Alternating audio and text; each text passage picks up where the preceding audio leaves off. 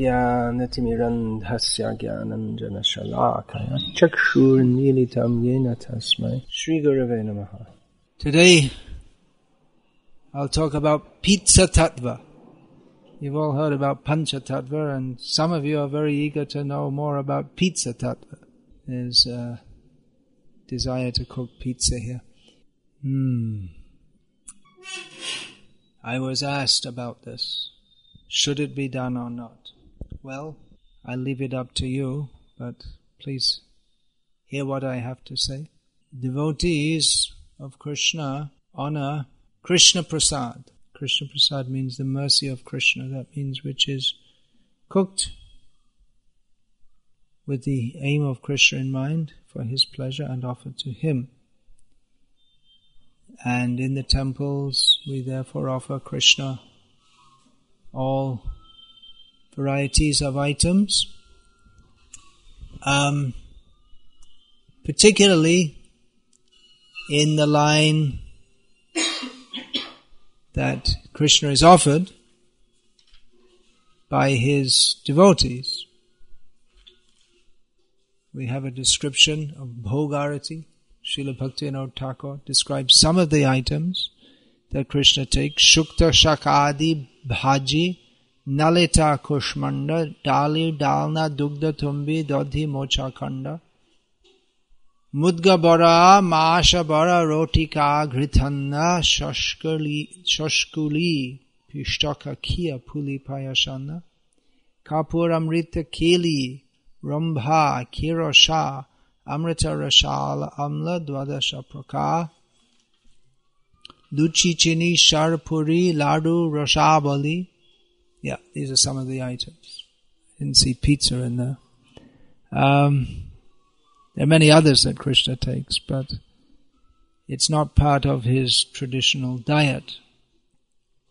So, of course, um, a lot of the time when we're, well, there are offerings which are specifically for deities in temples, and that's actually what we're supposed to do is cook for the deities. But in situations like this, it's not advisable to have deities. Uh, Srila Prabhupada said we can worship his books. They are your deities. And uh, a lot of the time when we're cooking, we're also thinking about who will honor it afterwards. That's why when we're making an offering which is specifically for the deities, like in Mangalarti, there, there will be, in, in the temples, there will be a relatively smaller amount prepared in the kitchen, and the larger amount will be prepared at breakfast time because it's known that all the devotees afterwards will take it.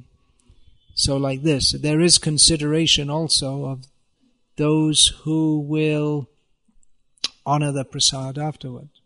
That's also there, at least in terms of the amount prepared. And the content also uh, that is stated in Hari Bhakti Vilas that uh, at home one may offer what one one may offer to the Lord, uh, items that one prefers to take, or there may be for various reasons, people for for health reasons they're not taking various items. So the the offering to the Lord at home, of course, even in when we're worshipping at home, we should still try to offer all nice items for the Lord. But um, if we can't do that, at least whatever the family is eating, that should be uh, that should constitute the offering to the Lord. But even that traditionally would be traditional, what we call traditional Indian foods. When we talk of Vedic culture, Vaishnav culture, Indian culture, Hindu culture, these are all highly interrelated terms. Now, uh, with the spreading of Krishna consciousness all over the world, there are various uh, adaptations to non Indian cultures And even with the coming of westernization to India, the Vaishnav culture has become somewhat changed in various ways. And therefore we see, for instance, uh, devotees along with their dhoti, sometimes wearing a, a Western style jacket, for instance. So there's a mixing. And actually the pure Vedic culture, there's not much being followed anywhere. It's very difficult to follow purely in the present time. Even this sewn cloth which we're wearing, it's not considered pure. Um, well, one very prominent change, which is quite in, disputed in at the present time, is within ISKCON, is within Kirtan, using especially these, I don't know how it's pronounced, djembe drums, or Jombi it's pronounced. Well, I don't trust how you pronounce it because, but that's maybe how you've heard it. Um, I also don't know how it's pronounced, but I'd like to hear from a more authoritative source than all of you, because so many words in English you mispronounce. It's not an English word. Um, which uh, is that's quite uh, disputed because those proponents say, well, it's great, people like it, they really get into the kirtan.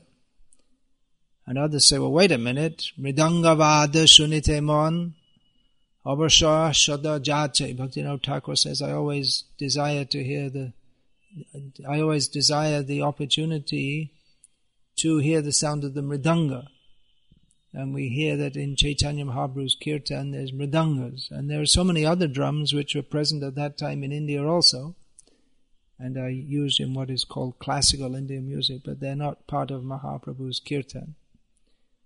And specifically, Srila Prabhupada said in the temple, only mridanga and kartal should be used for kirtan, which rules out harmonium also. Or to speak of accordion, which is also popular.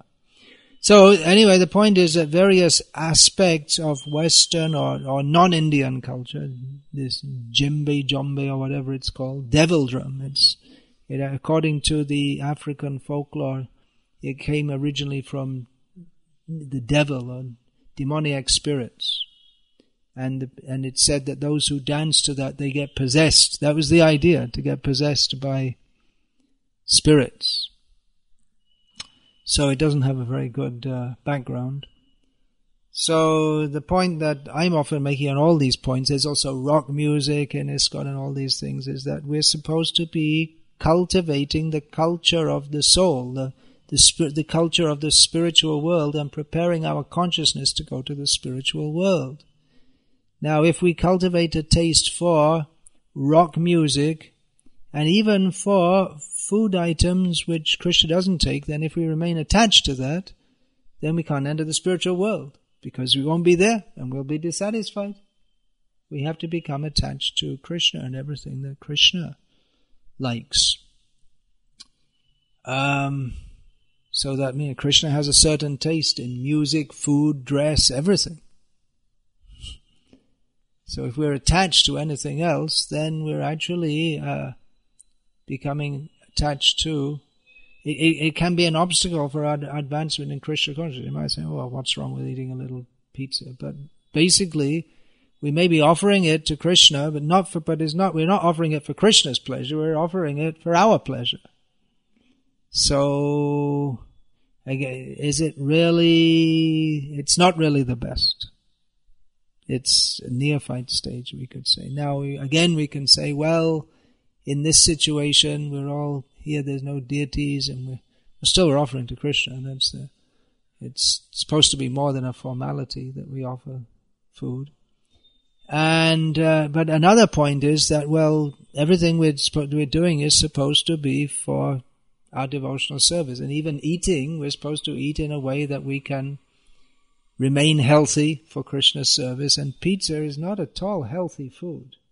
It's some white flour with tomato sauce and cheese, which uh, cheese with salt, according to Ayurveda, is uh, very bad. It's you, you won't find in traditional Indian recipes, except in Punjab, they have uh, this paneer with shark. Otherwise, you won't find this paneer. You should be that's made into uh, sweets, but not with salt. Only uh, yogurt items can be mixed with salt, but milk and cheese and uh, directly curdled and, and, and ghee, of course, can be mixed with salt also. But other items, it's uh, it, and even to take so much cheese like that, it's very unhealthy. Devotee, you get stone, you, you get stones and all kinds of things. So it's not good for the health. It's not what Krishna himself likes. Basically, it's just been taken for the tongue. And we all have demands of the tongue, but I would suggest that uh, there are so many good items in Krishna's cuisine. If we'd like to take various foods, then why not take Shukta, Shakadi, Bhaji, Nalita, Kushmanda, learn how to cook these, develop a higher taste, a higher consciousness. It's actually, just like the sound of the mridanga, it, uh, it appeals to a higher consciousness than that of the devil drum. And those who like that more than the mridanga, we can understand where their consciousness is at. It's not, and where their consciousness is going to. Uh, it, it's reminiscent of this, uh, in, in, in the West they have, what do they call that? Uh, techno rock. There is just, just boom, ba boom, ba boom, ba boom, ba boom. It goes on for hours and hours. You know, you must know that, right? Yeah. It's really, it's really low vibrations. So, although it may seem to be a very innocent thing,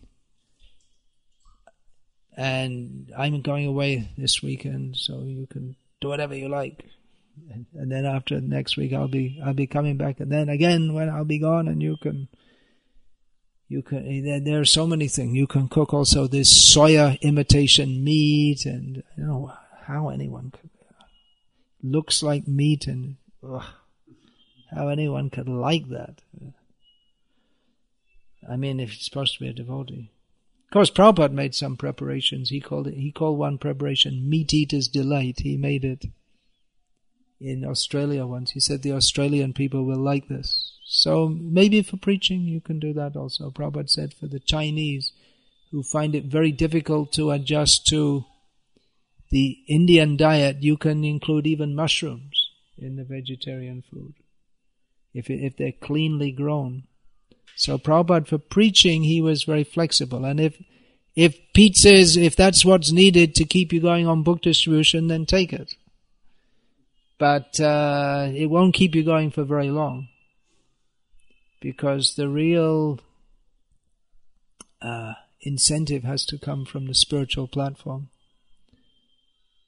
So there's some thoughts. I could talk a lot more about this, but I'm not going to. Um, anyway, the basic point is that I, I, I strongly feel that our movement should be promoting Vedic culture, Indian culture, Vaishnav culture, and ra- otherwise, what's going on? Uh, ISKCON is opening bakeries and bringing Western in India and bringing Western culture to India.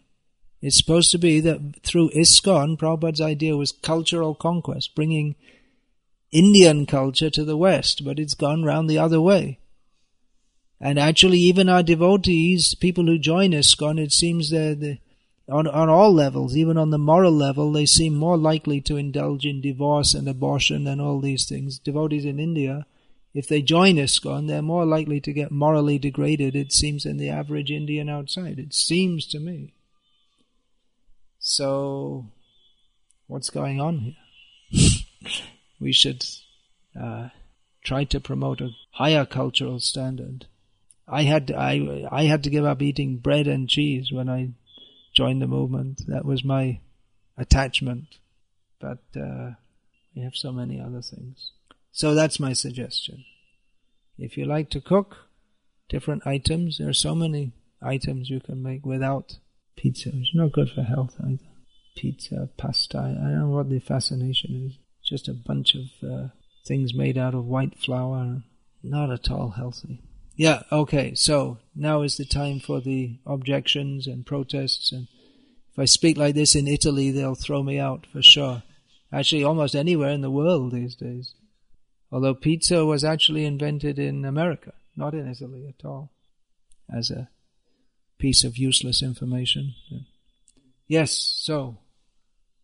Any objection? Okay. Maharaj, I was uh, speaking with Narayan Pandit about this subject.